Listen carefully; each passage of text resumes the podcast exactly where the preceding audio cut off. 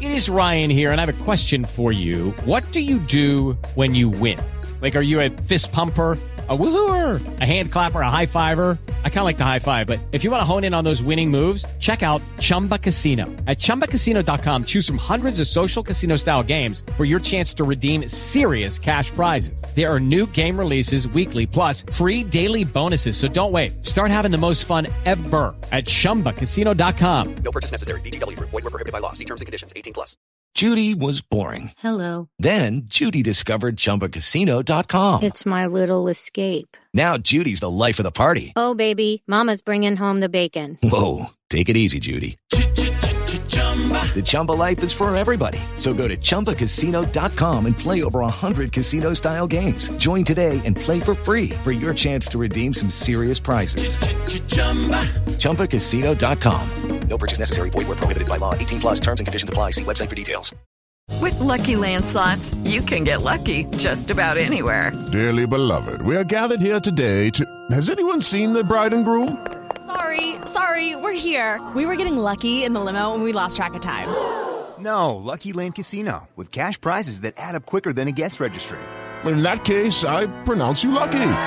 Play for free at LuckyLandSlots.com. Daily bonuses are waiting. No purchase necessary. Void where prohibited by law. 18 plus. Terms and conditions apply. See website for details.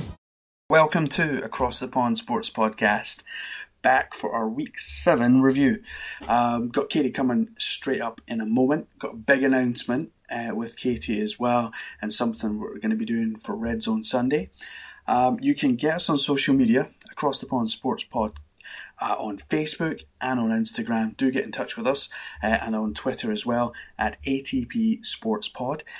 Uh, it'd be great to hear from you.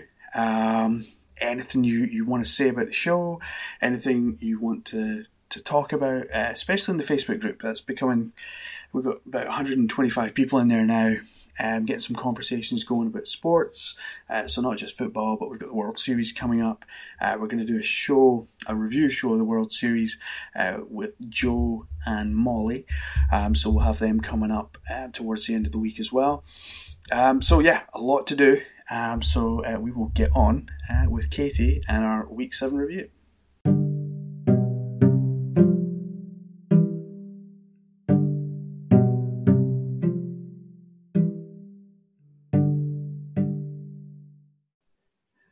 Okay, so we are back for Katie. We're looking at week seven. Uh, we're looking to see what went wrong, who were the big winners, the big losers, who could stay on their feet, who couldn't. Um, there's a, a, lot of that at the weekend.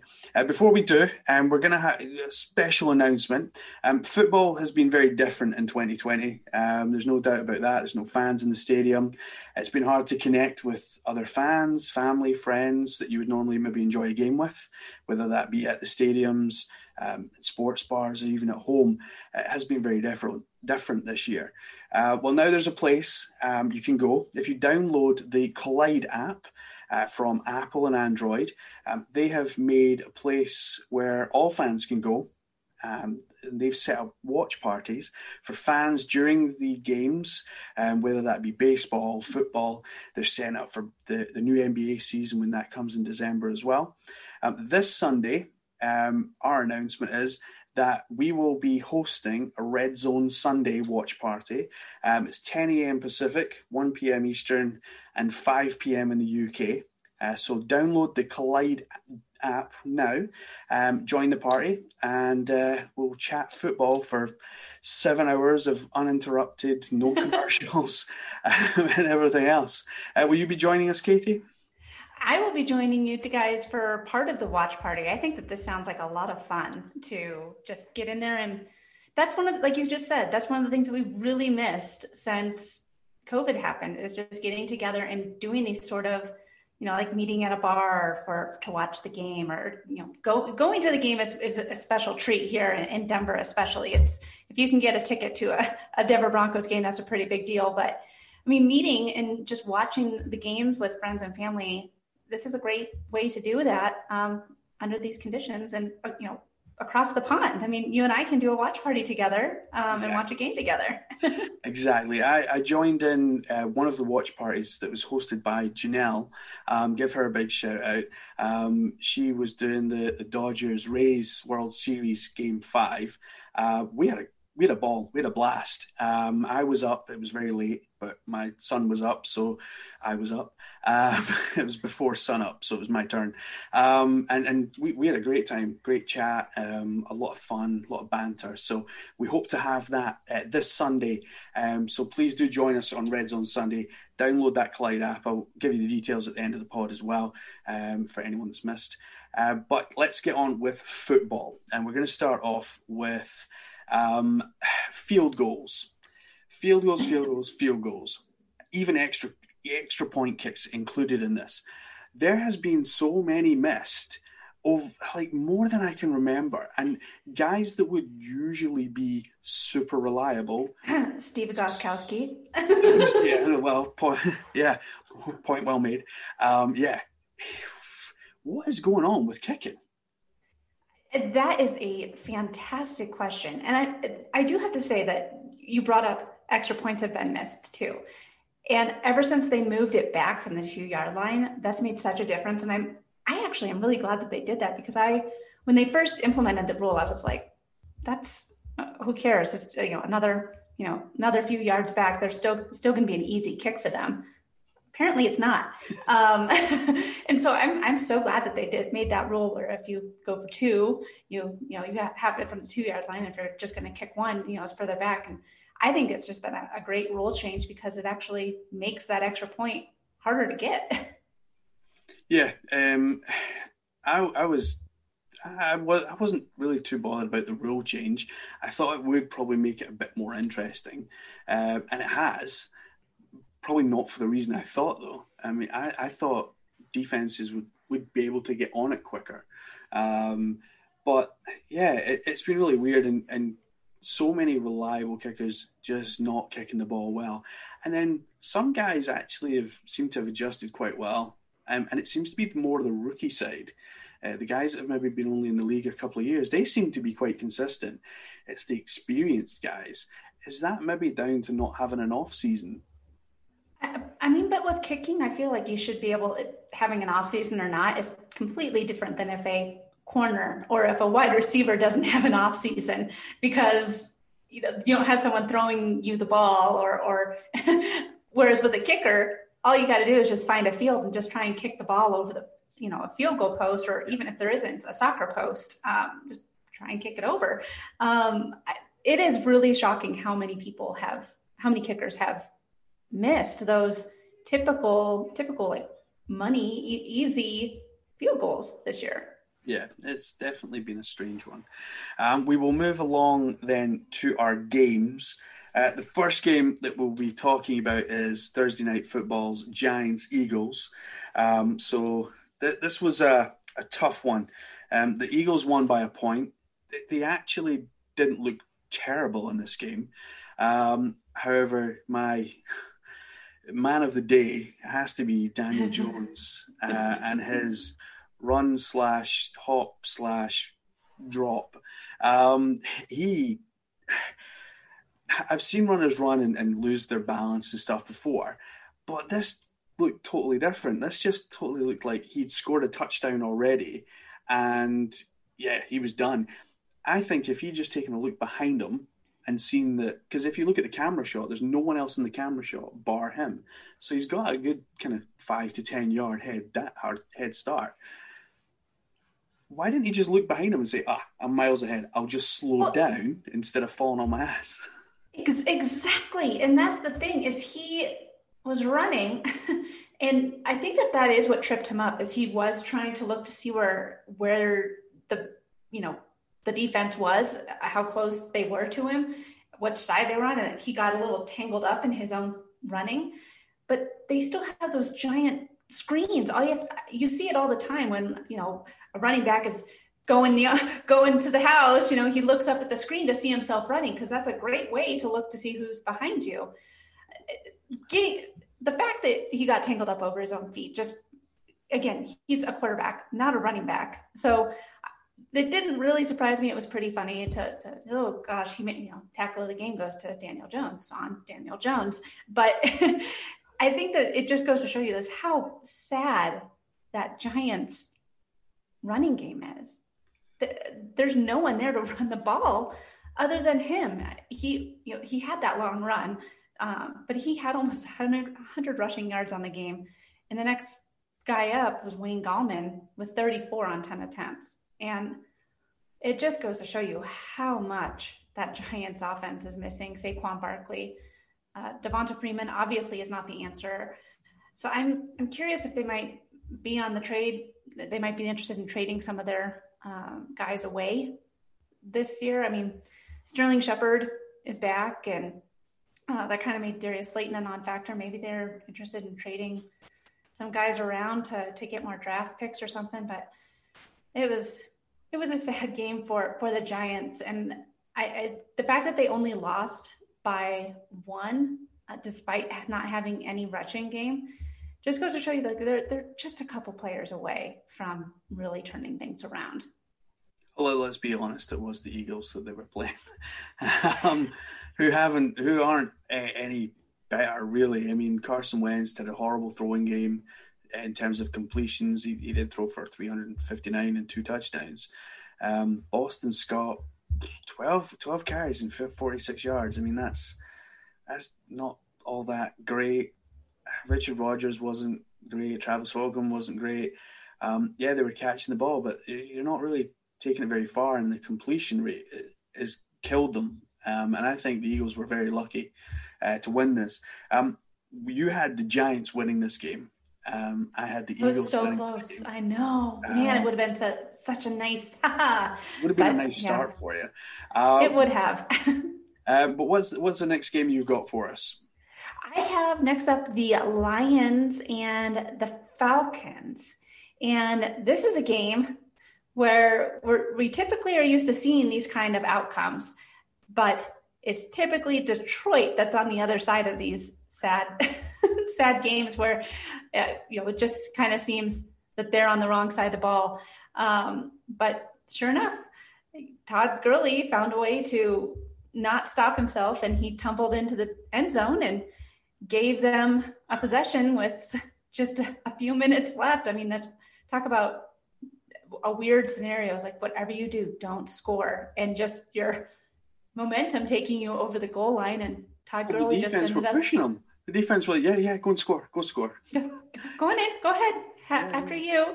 go for it. it's all yours. It, it's it's just the Falcons 2020 season. It, it just is the Falcons 2020. That no no matter what they do, I feel like they're finding some way to lose every single game, and it it just I feel really bad for them because it's either obviously they know that they can't leave the game up to their defense because their defense is not that great this year. And by Todd Gurley running it in with a minute left, they left it up to their defense to try and win the game for them, and it did not turn out. So, so Detroit notes, won by by one point. my notes during the game uh, before Gurley made his howler um, was that Gurley had shown up and he looked fairly decent, um, certainly compared to previous weeks. Um, obviously when that happened, my notes kind of changed um, to shows up and loses the game. Um, one thing that happened during the game was the Falcons got a personal foul when they tackled Stafford, but Stafford still had the ball in his hands, and it it, it didn't seem to count as a sack. And um, the Lions um, on the sorry on the the next time around, the Falcons then obviously scored off a penalty as well. But that whole Falcons getting a personal foul um, when really they've just sacked the, the, quarterback. I really didn't understand that. Did you did you see that play? I didn't see that play, but I do feel like there there's so much protection around the quarterback um, that there, there's definitely a lot of times where, depending on the, the referee crew, you're going to have that crew that's going to, in situations like that, just give the you know give the benefit of the doubt to the quarterback and try and protect them. Yeah, I mean we've seen it with Brady for years. Um, Brady has been very well looked after.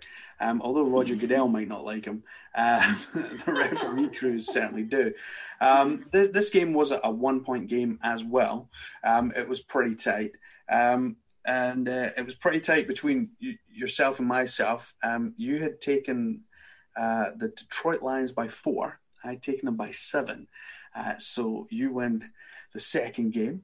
Um, the next game that I have is the Browns Bengals. Um, so some good news, bad news um, in this one. Uh, Beckham Jr. is out for the season. Uh, apparently, even could be out for up to as eight, long as eight, uh, eight or nine months um, without any football, which is big for him. He went out in the first uh, quarter and um, obviously didn't return, but it just Landry took over. Uh, and Landry Landry became the focal point of the offense, um, and to, to, his credit, Baker Mayfield um, actually, I think, had a decent game as well. Um, he didn't do his usual kind of put his head in his hands and and try and kind of, oh, it's not me, it's not happening. Um, he threw for 20, uh, 297 yards. He threw for five touchdowns, um, which I, I think is pretty decent. I mean, he only had one interception. The running game was non existent um, for the Browns, um, which is probably what let the Bengals into this game um, and allowed this game to be so close because it was 37 34 to the Browns. Um, but definitely felt that Beckham being out might not actually be the worst thing in the world to happen to the Browns. Yeah, I think that as soon as they get Nick Chubb back too, that'll make a big difference for the Browns running game. And one thing when I look back at this game, I, I kind of feel that every week minus minus week six the Bear, the browns have been getting better every week and they've been making those the growth in the areas that they needed to to win games. And i feel like they were doing that in spite of baker mayfield. I felt like he was just kind of there. It could have been i think i even said in last week's show that it didn't matter if it was baker mayfield or case keenum who was there because it, they, they were pretty interchangeable that all changed on sunday when he threw for five touchdowns. Um, and I think that that it really was a, a, great showing from Baker Mayfield, and hopefully it boosted boosted a lot of his confidence going forward, especially now that Beckham is going to be out. Um, and Joe Burrow, holy cow, for a rookie quarterback, he threw again over 400 yards. I mean, this and, and three touchdowns this this Bengals team is going to be very good when they just get a couple more pieces and they're so close because they found a great quarterback. And I'm so happy to see AJ Green has been starting to show up again. Um, it's it, it was a great game for both Ohio quarterbacks. I think it was a great game for Ohio football. Um, it was end to end. There was action throughout the game, drama. Um, one point you thought, oh, the Bengals are going to win this, and it was the Browns, Bengals, and, and you were kind of going back and forth, um, much as, as the game did. And um, Joe Burrow did have a pretty sensational game again. Um, he keeps having these great games, and they're still they, they lose, um, and that's. I just hope he can keep his head up um, because I think if he, he takes that one win that they do have as, as a great kind of confidence builder, um, Mayfield the same. I mean, he he the last two weeks I think he's been pretty decent. Um, he, he kind of went through a bit of a dry spell towards the end of the last week, but nah, I, I think quarterback wise, I think both teams probably are set up for a while. Um, like you say, Nick Chubb coming back and um, Cincinnati getting a couple of guys back as well. Um, and maybe bringing in a couple of pieces before the, the trade deadline might give them that boost just to put them over the line uh, against some games. Um, we both took Cleveland in this game. Um, I took Cleveland by 10. Uh, you took Cleveland by 8. So you win this one. Uh, what's the next game that you've got? Uh, I have the Packers and the Texans. And if you recall, I thought that this was the week that the Texans turned their season around. Instead, this was the week that the Texans proved to me that they are just not a good team. And their defense is not very good either, despite having JJ Watt. Um, I, I, feel really bad for the Texans. The, the biggest problem with the Texans is not Deshaun Watson. I mean, he's he has a ton of passing yards a game. I think he's thrown for over at least 250 yards in every single game. But the complete lack of a running game for the Texans is what's hurting them and really not even giving them a chance to win any of these games. And the Packers, they definitely had a bounce back game from last week. When they lost to the Bucs, obviously there were some problems um, on their offensive line.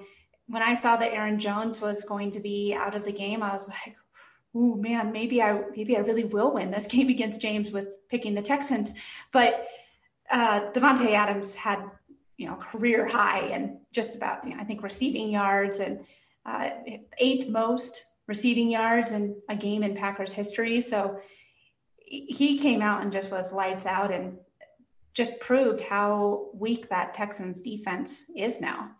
I think uh, Jamaal Williams turned up as well. Um, 77 oh, yards man. of 19 carries, but they were really important carries. Um, the, the ones that he had, he only averages 4.1 in the game. But I, I just think when the Green Bay do a really good job of running the ball at the right time and just getting the yards that they need. So um, this game, the score line for me um, doesn't do it justice. I, I, think Green Bay were miles apart. This really should have been 35 10. Um, I, I, think that the 20 probably is because Green Bay took their foot off the gas um, and they didn't let the Texans wholeheartedly into the game. Um, but it just made the the 13 points that they scored in the fourth quarter a bit kind of nonsensical. Um, it, it, was a good game. Um, JJ Watt was looking for his 100th sack. He missed out, so he probably misses a bonus of money from somewhere um, on that one. Um, as you said, um, you took the, the Texans in this one, um, and I took the Packers, so I take this one. And I was going to say too, you know, you mentioned that Jamaal Will- Williams played very admirably in replacement for Aaron Jones. And you're like, oh, he only you know averaged just over four yards a carry, but you have to look at who they trade. That you know the Texans traded away DeAndre Hopkins for David Johnson, and he has the most rushing yards that he's rushed for in a game was in Week One against the Chiefs when he rushed for 77 yards. Other than that, he is 34 yards, 23 yards. I mean, this is the guy that you traded away one of the best receivers in the game for, and he's not even getting 100 yards. He hasn't gotten 100 yards yet this season. And no. that is a huge killer for this Texans offense. Yeah, it's a, it's a real struggle. Um, and I, yeah, they're, they're going to have a tough year. Um, and it's a shame when you've got someone like uh, Watson, JJ Watt. So you've got good guys on, on both ends of the, the field, but yeah, they're, they're, they're going to have a real struggle.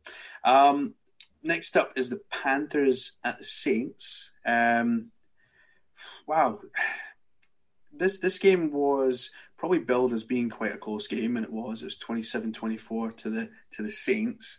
Um, Brees just breezed through the great game. He he didn't look like he was under any kind of great amount of pressure. He pretty much ran his offense with not too much trouble. Um, it, just because of Alvin Kamara. Yeah. Yeah. The whole, it wasn't Drew Brees at all. This was Alvin Kamara saying, okay, our top two receivers are out. I'm going to win this game. Yeah.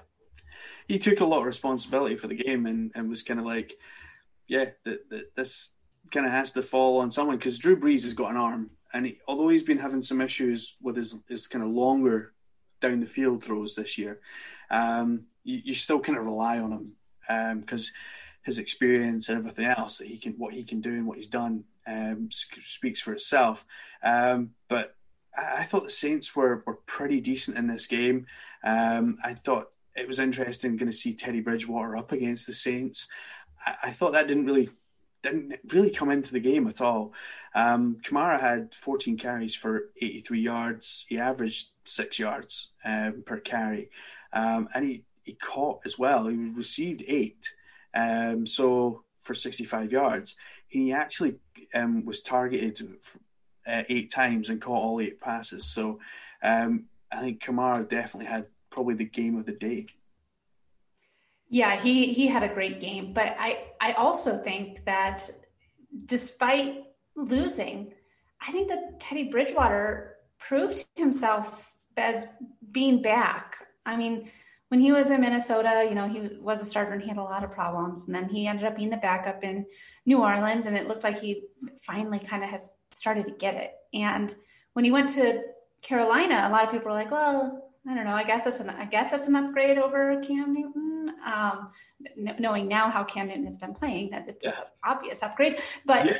the, the the thing with the with the signing Teddy Bridgewater to the Panthers, I don't think that they were expecting anywhere that they would lose to, to the Saints by three, uh, and w- without Christian McCaffrey on the field. Teddy Bridgewater has been looking really good this year, and he's gotten better every game, and um, he's he's coming out there and, and showing his his rookie head coach that he's he was the right guy for the job. Um, and it's uh, he's looking to be the perfect quarterback for the Panthers right now, and um, I see a lot of upside with them. I think the fact that they didn't have a, a rushing game whatsoever um, on on that side um, kind of speaks for speaks volumes for Bridgewater and how he was then able to manage the game and keep the Panthers in it. Um, I think he he's shown the Saints that pretty much what he did for them, he can emulate uh, with the Panthers. And now, obviously, the Panthers don't have the defense that the, the Saints maybe have, um, they don't have a Kamara. But he he's managing to to throw the ball around and um, do exactly what he did for the Saints when Brees was out. And I think he's done pretty well. Um, you had taken the Panthers in this one. Um, I had taken the Saints uh, by two. Um, it was a close game. It was 27 24 to Saints. Um, what is the, the next game that you've got up? The next game that I have up is the Buffalo Bills versus the New York Jets. And the fact that the Jets only lost to Buffalo by eight, um, I think that this was the game where you had it like a, as a complete slaughter, uh, with like by 30 or something. But I, I, I, think that the, I think, yeah, I think that the fact that the Jets only lost by eight is, is something to, to really kind of be excited about and build on. Um, I know that Adam Gase gave up the play calling duties to his offensive coordinator, and they had one of the best offensive games that they've had all season. So maybe it's uh, showing that you know, maybe maybe you shouldn't try and do it all, Adam Gase. Um, he's not the best head coach, and uh, maybe just trying to let some of your coordinators do what they do best uh, will help your team kind of start winning some games. Um, but I thought that the that that was the best thing to take away from this game for me. The the fact that the Jets only lost by eight and their offense looked better. Um, I, I, think that I think that they should have won this game by way more. Uh, the Bills, and it's uh, it's discouraging that they, you know, Josh Allen couldn't get into the end zone at all. Um, no touchdowns, no interceptions, but I mean, it, talk talk about a, a, boring game without any touchdowns. Uh, the, the, Bills have to figure that out.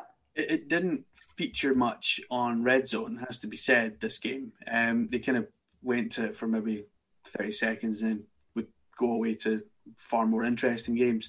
Um, I actually thought, although you're saying the Jets' offense did pretty well, when I did see the Jets defense, they they actually looked like a defense um, more than any other time this season, and they looked like, and like you say, maybe giving up play calling and everything else. They they really thought, or I thought that they could take this game, and, and certainly the way that the game was going, Josh Allen looked a shadow of himself over the last couple of weeks because yeah he, he looked so uncomfortable in the pocket, and it was like I'm just getting rid of the ball. I just I I want nothing to do with this defense today. Mm-hmm. I'm just going to get rid of the ball. Um, so I thought he he he still won the game, and like you say, he didn't throw any interceptions. Um, but then the Jets didn't score anything in the second half. So, and I think if if you're going to do that, then yeah, you're you're going to struggle. Um, Buffalo went for what um, they, they scored six. Um, six field goals. Yeah.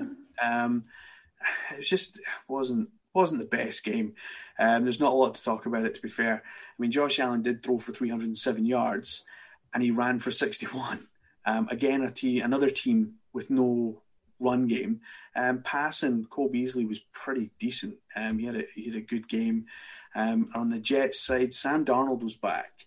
Um, and he looks a bit rusty, let's be honest. But only... I was to say, I don't know if I'd say he was back. I mean, he he did throw for two interceptions, but I mean, he, yes, and he. That, that's the thing is, I'm like, you say he's back. I'm saying that the Jets offense has something to be excited about, and like looking at the stat lines, I'm sure if anyone just were to look like, what on earth are they talking about? They only had 91 passing yards and 109, you know, 100 rushing yards. That's nothing to be excited about, but if you're the Jets, Frank, I feel like that is something to be excited about. And yet again, Frank Gore is your your leading rusher with 60 yards. Yeah. I'm sure he's going to run run down the field one day and just like a leg or an arm or something is just going to drop off as, as he goes. Uh, Because he must be what like 150 by now, so um, he's he's having it tough. But um, this game um, was pretty much a, a, blow, or should have been a blowout. Um, it was a blowout for you. Um, you went in this game. I had taken the, the Bills, as you said, by 30. Uh, you taken them by 14. Um, so you can be happy with that. Um, we're going to move it along quickly. Um, oh, Dallas Cowboys in Washington taking on the football team. Um, before Dak's injury, Dallas had an offense they had zero defense. Now they have zero offense and zero defense. Uh, McCarthy went on another rant after the game about his players not rising to the challenge when Dalton went down and not getting into them and, and getting back at Washington for that, which I thought was the wrong language to use. I, I don't think you should advocate for your players to go and take out players on other teams. Um, I, I, don't think that's sportsmanship like, and I'm surprised the NFL haven't given him a phone call to say we'd rather you didn't say things like that. Um, Dalton was terrible before he, he went down. Um, he was strip sacked, safeties, everything. It was, as a Cowboys fan, terrible, terrible game to watch.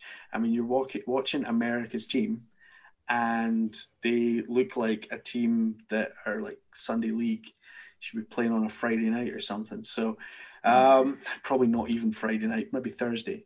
Um, that's where all the bad games get played. Um, Washington were good.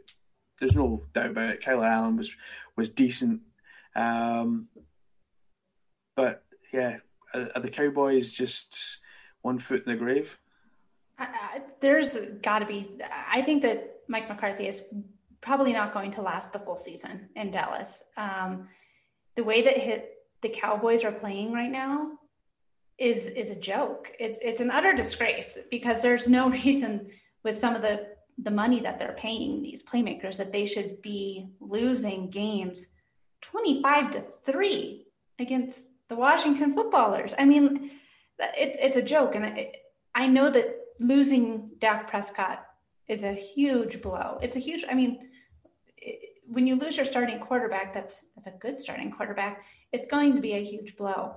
But it's like the rest of the team was like, all right, Dak's not here, and we're not. There's no reason for us to try our try our hardest to get him his payday.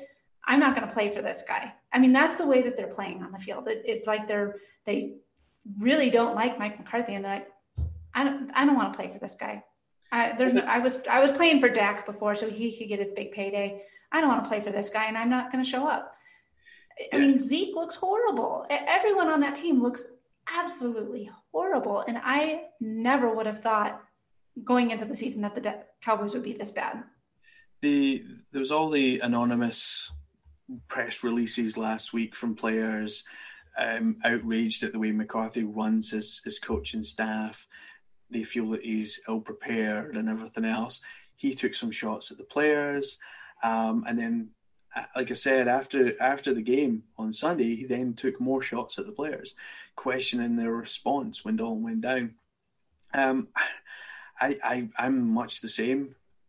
Jerry Jones was very very loyal um, to the Clapper for a long time, and he got a lot of contract extensions he shouldn't have got but I, he liked like they, they had a good relationship, owner and coach.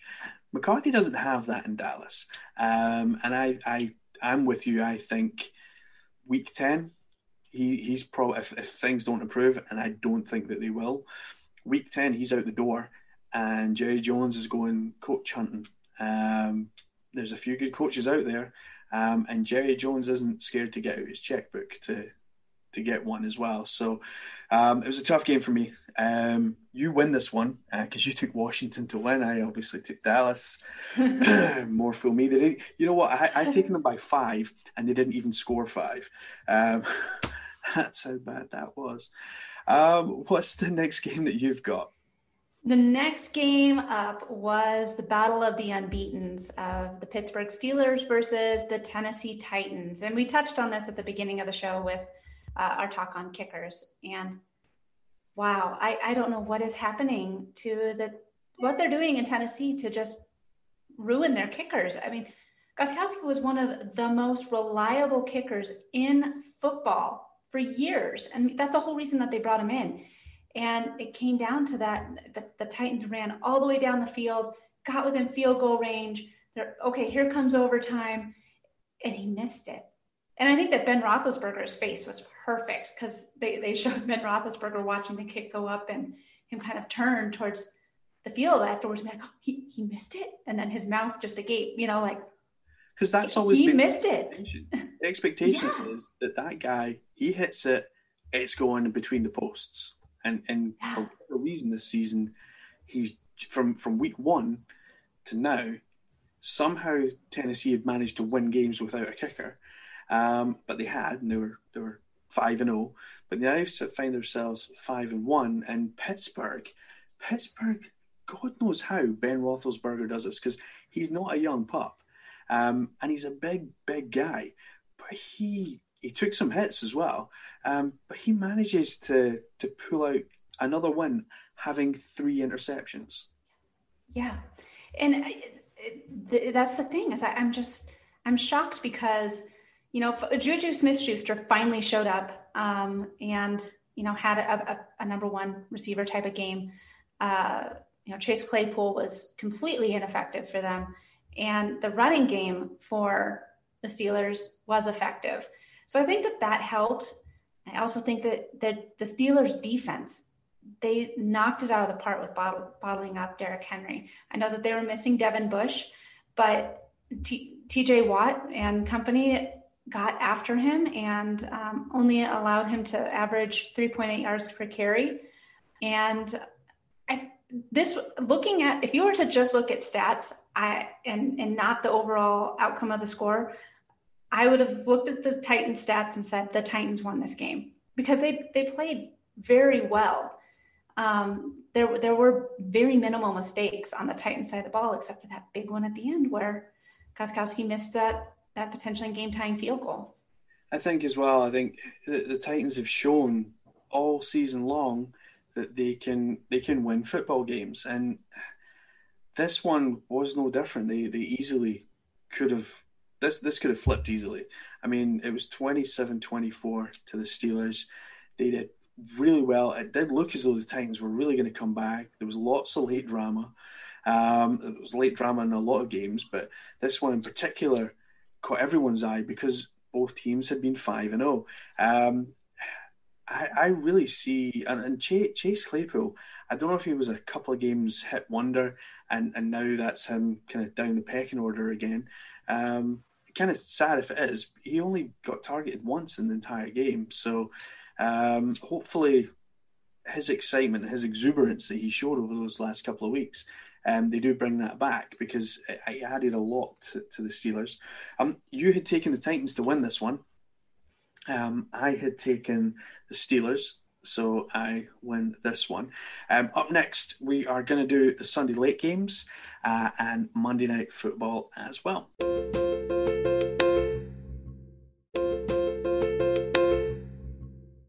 Okay, then. So back with Buccaneers at the Raiders. Uh, Vegas took an early lead. Uh, they looked pretty comfortable. Looked like, you know, nothing much was going to phase them. However, they end up going down massively 45 20 uh, to Tom Brady. Tom Brady had a, an outstanding game. Um, there's absolutely no doubt about that. Um, threw for 369 yards, four touchdowns, zero interceptions. they they sort of had a running game. Fournette and Jones were trying to get going, and, and it was working at times. Uh, the Raiders, they just didn't seem to have much of a running game. They had Agholor who who could who was catching the ball everywhere, but other than that, the, the Raiders just kind of lost momentum almost. Yeah, I think that it they've sh- the Raiders have shown that they are a, a team that are on the, the, the rise, that they are getting better this year, uh, that they're better than that they were last year. But the Buccaneers came in and showed that right now they're the better team. And I think that when the season started, everyone was kind of looking at Tom Brady and being like, oh, maybe he should have retired. He's not looking that good. Um, but he's totally found his stride and he's finally looking like he's in sync with his receivers. Uh, Rob Gronkowski's back. Uh, my still so upset over this. My dad dropped Gronk in our fan, in one of our fantasy football leagues because Gronk had been completely ineffective. But he's past few weeks he's been showing up, and uh, I think that he's getting up to speed and showing that he's back back to his old form. So I think that the the Buccaneers are on the upswing, and they're they're looking really good. There's just too many weapons. And especially now with Antonio Brown going there, I mean, there's even more weapons between Scotty Miller and Chris Godwin and Rob Gronkowski and Fournette and Ronald Jones and uh, I'm missing someone else, Mike Evans. I mean, there's so many guys there. So it's it's crazy to me. And Tom Brady is he can pick and choose who he wants to throw to. So it's it's looking really good um, for the Buccaneers right now. And they're going to be a tough team to beat the rest of this year. Yeah, I thought the Buccaneers just looked comfortable. They they didn't even though uh, Vegas took an early lead. It was like that's no sweat. It's fine. You know we're we're here. We can just we've got our own pace. And and second quarter they really turned it on. Um, Buccaneers. I think Tom Brady. Yeah, like you say, yeah, yeah, you should have probably retired a couple of games ago, and now he's looking like he beat Rodgers last weekend. He's beaten Carr this weekend, so um, yeah, he's, he's maybe still got it. Who'd have known? Yeah. Um, it, it, was a tough game for Derek Carr. Um, and like you say, I think him and Jon Gruden are, are on the same page this year, whereas in previous years, I think there's been a bit of a uh, animosity between the two. Um, Buccaneers win and, and win big, 40, um, sorry, 45-20. Um, you take this game uh, again. Um, you had the Bucs winning by six, and I had taken the Raiders, so I lose on that one. Um, what is the next game that you have? We can skip this game. Yeah, we don't need to talk about this game. Yeah, no, no, we don't need to talk about this game. Um, let's move along. Let, but who do you have next? um, so I have, the, I have the Chiefs and Broncos. No, no, I said let's skip it. I said let's skip it. Oh man. Okay, so the the silver lining of this complete blowout of my Denver Broncos by the Kansas City Chiefs is that we, the, the Broncos, held Patrick Mahomes in check.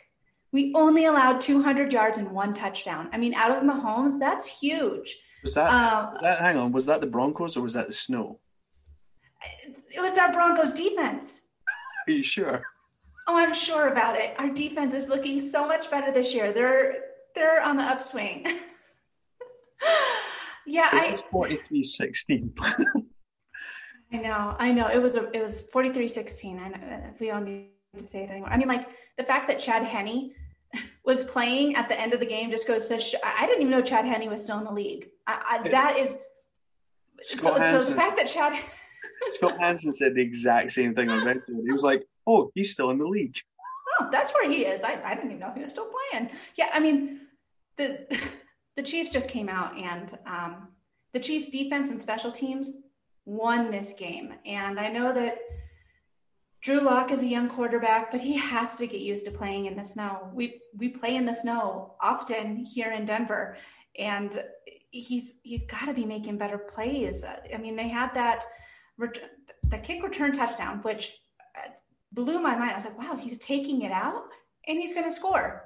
I mean, the, when I was, I, I, couldn't believe it when they were showing the game. I, it was, it was a disgrace. Um, and then they had that pick six, and the, can I'm luckily I had the Kansas City Chiefs defense and fantasy in two of my leagues. And so it was kind of like, well, at least if the Broncos are going to lose, the Chiefs defense is killing it. Um, it was, it was a really rough game for the Broncos. And, you know, the, it was 24 to nine at halftime. So this, they were never even, there's never even a, sh- a chance for them to be in this game. They got the garbage touchdown at the end uh, to make it look a little bit better on paper for 16 points, but it was it was a rough game to watch here in Broncos country, and I hope that it was it's, it's something that the Broncos can turn around next season uh, when we do have our full arsenal of weapons. But Phillip Lindsay going out with the concussion hurt a lot. Um, I mean, there's Albert uh. Uh, he was our leading receiver. Tim Patrick was second with only three receptions. There's just so many injuries right now, and um, it's been the playing story in the snow just didn't help. yeah, it was Broncos and Niners yeah. injuries. That that's that's the main storyline. So yeah. Well, the next game happens to be the Niners, but uh, just before we go to that one, we both took the Chiefs to win. Uh, I took them by 14. You took them by nine, so I win that one. Uh, so that was a tough game. Um, one thing I noticed as soon as the game came on, there was a blizzard um, as the game kicked off. So uh, that was a bit of a shock to me, given that we're only in October. Uh, so in Scotland, we don't get snow at least until February. That's our second snowstorm. We had a, a, snowstorm back in September. Oh, that was even more. Yeah, right. Right. Uh, the weekend, the couple days after Labor Day is when we had our first snow of the year. so let's not tell my kids because they'll all want to move to Denver. Uh, play in the snow. Uh, that's all they ever want to do when it snows. Um, right. So yes, the 49ers at the Patriots. Um, Bill Belichick losing in Foxborough. This this was odd. Um, however, um, Jimmy Garoppolo showed up again this week. His running game showed up this week. His passing game showed up this week. Um, on the flip side of that, Cam Newton fell asleep. Uh, Damien Harris was in a coma. Um, and Jakobi Meyers was um, sitting on the sideline. Um, there, there wasn't much that the, the Patriots did at all in this game. Um, right across the board, um, Cam Newton came out they shoved in Jarrett Stidham, um, who I had never heard of before. Um, and the 49ers just looked so comfortable. Like they, it's like last week they found a rhythm, and then this week they just carried that. out. Because you had said last week that the week before, Jimmy Garoppolo probably shouldn't have played. He still looked really bad. And then last week he looked brilliant. And then this week again, he has just kind of moved on from that. And 33 to 6 against a Bill Belichick team. Yeah, and I, as, as a Broncos fan, anytime the Patriots lose is, is a great day in for me, uh, despite if the Broncos winning or losing. So the Patriots losing was a fantastic for me, especially too since my dad's 49ers were able to give them their their loss in Foxborough. And I just think that it it was great to see Jimmy G come out and he only had five incompletions and he looked fantastic. Um, I know that that just they just acquired uh, the 49ers just traded uh, to the from the New York Jets a six round pick for Jordan Willis. So that's going to help them with their injuries that they've been uh, acquiring and uh, building up over the past six weeks of the season. And I think that despite all these injuries that they have, and Deebo Samuel, is going to be out again too, despite all these injuries, they're finding ways to win. And I, I guess it just goes to show you that one, that the Patriots aren't that good if they're losing to an injury riddled 49ers. But two, that the 49ers have the mindset in all in the confidence in all of their players. And that's what you need to win football games. Yeah, and they, they definitely have that. I think Kyle Shanahan is he, he seems to be a bit of a quarterback whisperer. He, he really gets in their heads and Jimmy, I mean, Jimmy G is is no slouch. Let's be honest. He's had bad games and whatever else, but he isn't a slouch, and and he works hard. Um, he did have that one bad game a couple of weeks ago when he just came back, but I think as a whole, I think everyone probably expected that because he probably rushed him back too quick. Um, but he looks really good. Cam Newton on the other side and Bill Belichick. You, you have to wonder if if Cam's going to last a season um, in Foxborough, or if the the the, the one year test uh, that Cam Newton is really under at the moment, because if he wants a big contract, he has to, as a bare minimum, have the Patriots making the playoffs. And at the moment, they're two and four. Yeah, that's that's exactly it. And uh, Cam Newton, prior to his COVID diagnosis, it looks like he had been making progression every i mean week one was mediocre week two he came you know lights out was playing out of his mind that was that close game against seattle week three he kind of tailored it back again and then covid hit and it's just been worse and worse and worse every week and i the the performance that he did on sunday was absolutely horrible uh, and it, it deserved him being sat um, I think he only had a 43 passer rating. Um, the fact that you know Jarrett Stidham is was put in the game just goes to show you that, that they're not going to mess around with Cam Newton if, if he can't produce. And I think at the two and four record, they're they're not going to be making you know the AFC East. Uh, they're not going to be winning the AFC East. I, I, think that's the Bills. It's the Bills to lose, but I mean that's the Bills pretty much have that in hand. And the, the they might as well just sit Newton and go for a better draft pick if if this is the type of play that they're going to be able to produce this year because every win is essentially going to be a loss for them because they're going to get you know a lower draft pick. Yeah, that's it. Um, it's it's it's a it's kind of a tough one. They they've tried to go after Cam Newton, tried to get him back to what he was um, when he was doing well for the Panthers, and it's it may be that that might have been a stretch too far. Um, there is some um, trade news coming in from the Dallas Cowboys. Um, they've traded away um, their defensive end Everson Griffen, um, who's captain last week's uh, game against yeah. uh, for a conditional draft pick. Um, it's not said who it's to. Oh no, it's to Detroit for the grit. Um, yeah, it's to Detroit for a conditional draft pick. So I don't know what condition that might be, but um, I would imagine it's probably going to be a, a high pick. Yeah, it, well, and I mean, I don't know that I wouldn't count the the Lions out of it just yet. I mean, they're they're not doing that bad this year. That they they could still make the playoffs. I mean, think about who else is in their division. I mean, the the, the Packers are there, but they're definitely going to be playing for a wild card spot. Well, I think that this is a good move. Yeah, uh, that's probably. I think it gives the Cowboys, if, if they are going to have to go for a, a high draft pick themselves because their record's going to be poor, um, it gives them an extra option next year. So, um, another draft pick. So, we'll have to wait and see what, what happens. Um, the next game that we have um, is a game I was looking forward to. Um, Jaguars at the Chargers. Um, Justin Herbert shows up in in such a big way. Um, it's outstanding. But one play that caught my eye was um, Minshew was on offense. He had a full defensive line in front of him. Three defensive linemen went after him, managed to get through his offensive line and sack him. Just three guys. It was three on five. Those three guys burst through that line and took Minshew out. And I was like, I'm almost starting to think that the offensive line don't have faith in Minshew now. It certainly looks as though the coaching staff don't either. Yeah, I think that the, the biggest the biggest storyline from this game is Justin Herbert. I mean, right now it looks like the Chargers struck gold, um, and it's something you know we've we've been mining for pretty hard here in Denver is hitting that quarterback gold, and it looks like the Chargers found it with Justin Herbert in the late first round.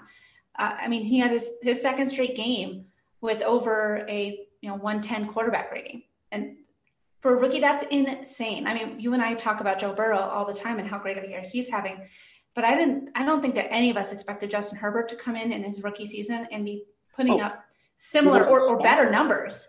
Yeah, yeah, I mean, he wasn't even starting uh, the first week.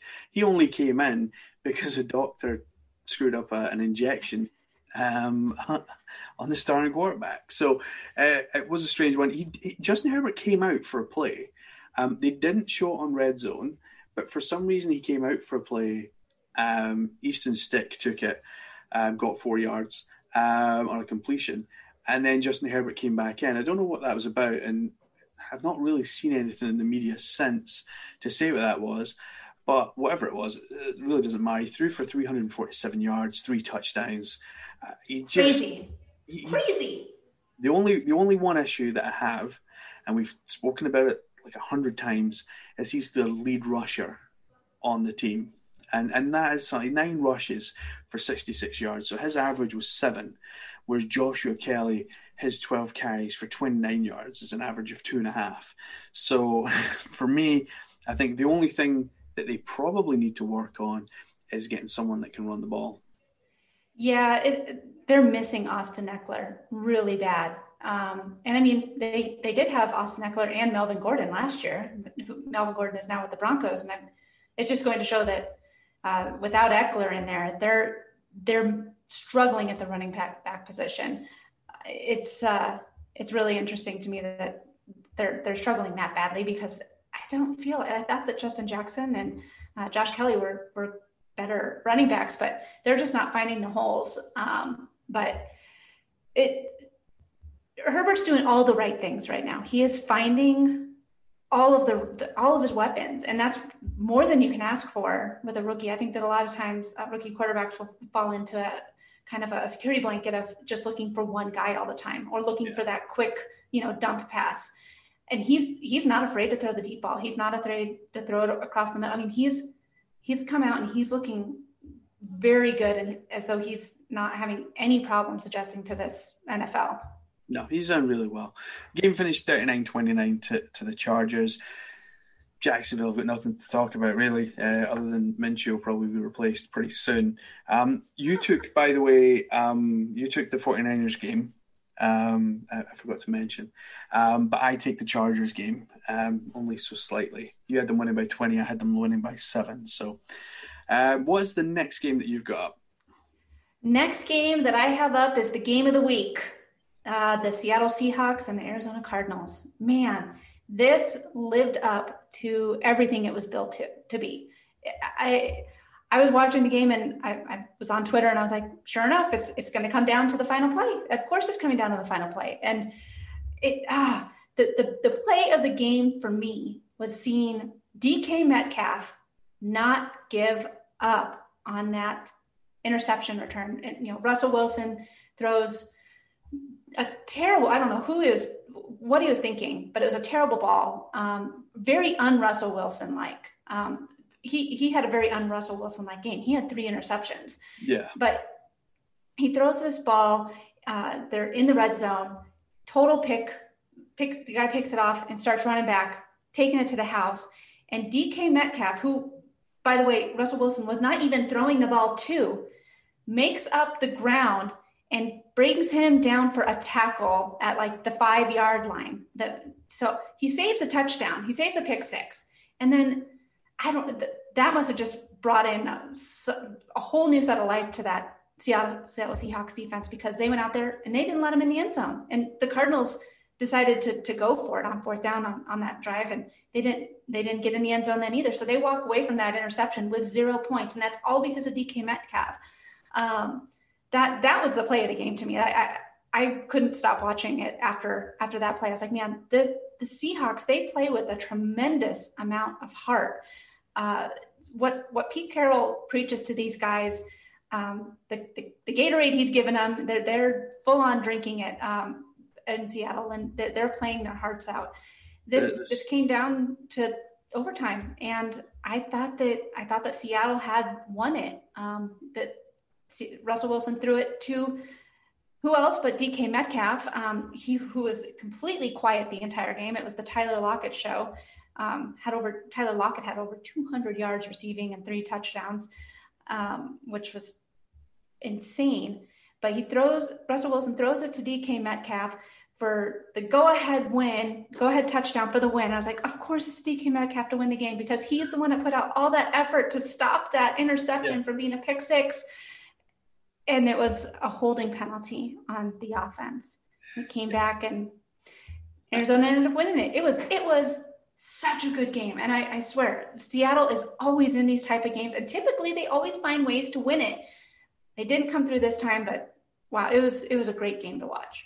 So I was a little sad actually because I couldn't watch this game live because I'd work the next morning. It was on like one in the one a.m. Uh, in the UK. Um, so I didn't get to watch it live. Uh, I watched Good Morning Football before I actually watched the highlights of the game, so I kind of knew the score and stuff. So um, I was, and I was like, all weekend, all week they talked about how are the Seahawks, not how are the Cardinals going to stop Wilson. Everyone had talked about how are the Seahawks going to stop Murray, um, and and they they didn't. I mean, he he had a typical Murray game as, as what we've seen.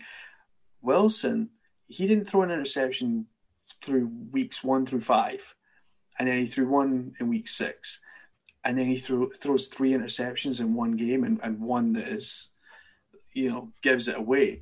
Um, I, I felt bad for Wilson. Um, I, I, still think they're probably he's still having obviously an MVP season, and the Seahawks are still having a great season. They're five and one, so you have to probably lose at some point. It's very rare that a team goes unbeaten through a season. So um, I kind of felt sorry for them. Um, I thought they'd done a, a really good job.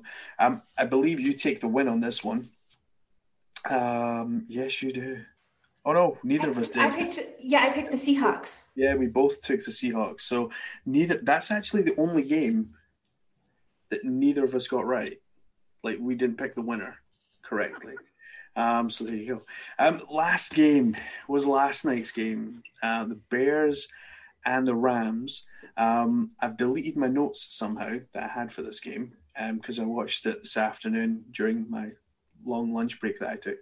Um, this was a really solid game uh, for the Rams. They they looked Ram-like again, and and they looked comfortable, and they went up against a Bears team who coming in were, were five and one, looked pretty good for themselves, and um, were very Nick Foles had been playing very well.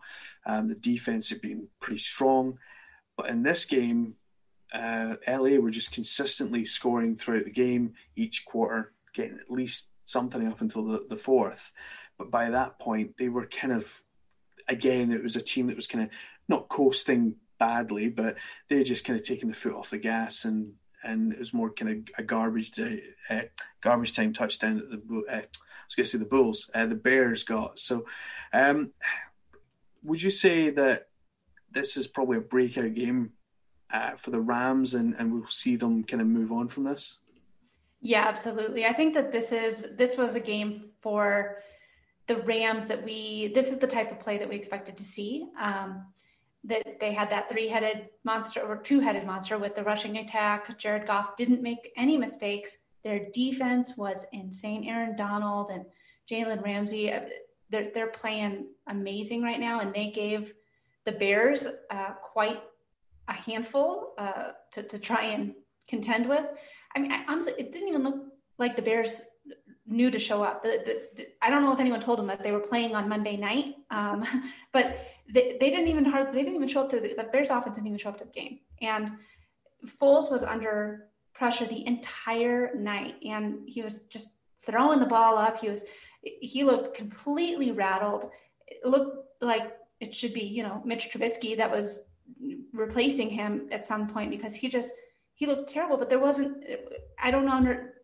I understand why they didn't put Trubisky in because I feel like what is he going to do? There's there's, there's there's nobody. No nobody's doing anything out there. No one showed up. So might as well leave Foles out there. It the fact that it was 24 to 10 and the way that the Rams were playing, I feel like it the, the Rams never even let the Bears into it.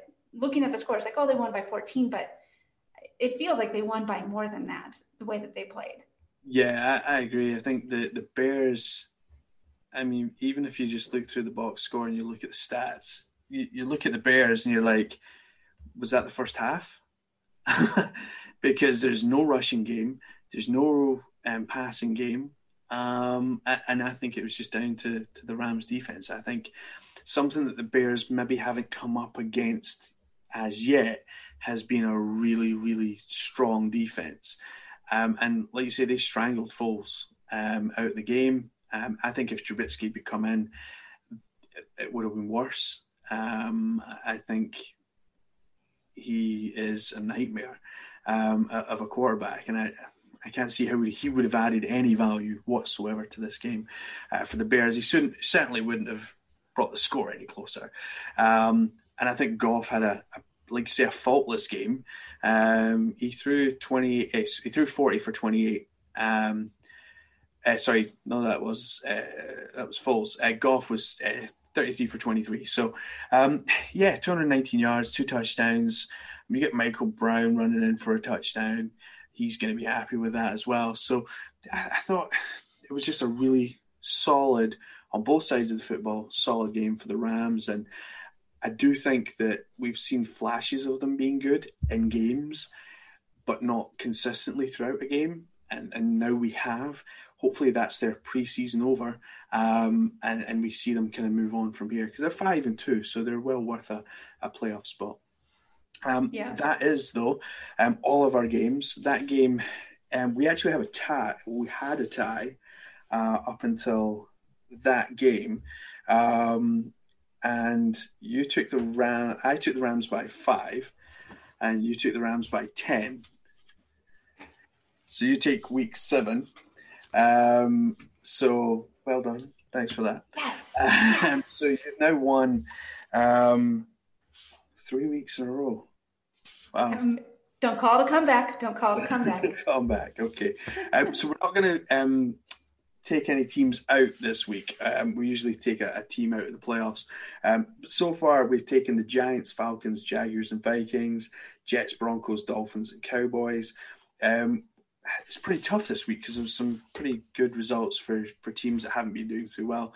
Um, so we'll see how that goes. Um, moving on to next week. We've got a, a good slate of games as well. Um, Ravens, Dolphins, Vikings, and Colts will all be back next week as well, off their bye weeks. That'll be good to have them. Um, so we'll do that show a bit later on for you. Um, in terms of you, you've had a podcast come out. Have you got anything, anything to plug this week? Yeah, if you want to listen to another podcast, make sure you give mine a listen. It's called Rocky Mountain Marketing, um, and follow me on social. Uh, you know, I think that also too in our Facebook group, if you have not joined it yet, make sure you join the Facebook group. But James, I think that you should list all the teams that we've taken out of the playoffs and do a poll as to who people think uh, where yeah. we have right or wrong and who might actually be able to make their way back in and who is yeah they're done for so uh, yeah join the conversation with us and tell us if you have a uh, if you want us to talk about any other t- football or um, if you're interested in seeing how we're doing in our fantasy football leagues. Uh, James well, can announce how I'm just getting destroyed um, in his league, but uh, especially with Odell going out. But yeah, the across the pond league is still going. I did forget last week, totally slipped my mind to, to send out the, the scores and standings, probably because I got beat. Um, however, this week I won, so um, I'll send it out this week. um, so, but no, it's it's been a good weekend of football. Um, we're doing lots on the social media side, and like we said at the beginning, um, we're going to do this. Um, uh, host this kind of Red Zone Sunday watch party um, on Collyde, and we'll post some links for it on our social media as well, so everyone can get involved. Get the app; it's quite a simple, easy app to use. So um, you can get on there. Um, join myself and Katie. Uh, will be on for a while, um, and and we'll we'll have some fun, talk some football, um, and you can drink beverages at home uh, while while you're you're chatting and watching Red Zone because um, Red Zone Sunday certainly become a thing um, now. So um, hopefully everyone's watching that. I only tend to watch my Cowboys if it's the if it's a full game, but um, Sky Sports because they've uh, not been that great. The Cowboys, um, they've not been showing them their games live. So Red yeah, Zone. But- I was gonna say it probably this this year might just be more worthwhile for you to just watch Red Zone. thank think you might be right. Um, but do catch us um, for another episode a bit later in the week. Um, we're going to have a, a, World Series review coming up as well. Um, but for now, Katie, thank you so much for joining us. Thanks for having me. Huge thank you to uh, Katie for another great show. Um, nice to have some laughs there uh, with some uh, games that were, were high drama um, over the weekend. Uh, hopefully, this weekend is just as exciting. I'm sure it will be. Again, if you want to get us on social media, you can do so. Across the Pond Sports Pod on Facebook and Instagram, just search for us, um, and at ATP Sports Pod on Twitter. Um, as I said before, um, at the top of the show, we are going to be doing uh, a live um, watch party on Collyde. That's C O L L Y D E. Um, so do join the party. We'll chat football. We'll have a laugh. Um, enjoy Red Zone. Talk about some wild plays, brilliant touchdowns. Um, it, I think it's going to be a lot of fun um, and something that we will hopefully look to do regularly. Um, so you can join me and Katie for that, um, and we'll have so much fun doing it. Um, I'm sure it's going to be a laugh and a hoot, um, and it'll be great to have as many people on there uh, as possible um, just joining in. Um, it is seven hours of commercial free football, um, so I don't expect people to be on for the full seven hours as I will be because um, I'm dedicated. But please do um, pop in, even if it's just to say hi um, and get used to using the functionality of Collyde. It is really a great app uh, and one that I have used at the weekend and I'm looking forward to using as a host uh, this weekend. Um, so we will be back for our preview of week eight um, a little bit later on. And as I say, that um, World Series review uh, with Joe, um, who was on last week, and we'll have Molly as well, um, who is uh, also a Dodgers fan. I see it going Dodgers' way, so I'm hedging my bets and having them on the show uh, a little later on in the week. Apart from that, enjoy the rest of your week, and we'll speak soon. Sports Social Podcast Network. With the Lucky Land slots, you can get lucky just about anywhere. This is your captain speaking. Uh, we've got clear runway and the weather's fine, but we're just going to circle up here a while and uh, get lucky. No, no, nothing like that. It's just these cash prizes add up quick. So I suggest you sit back, keep your tray table upright, and start getting lucky.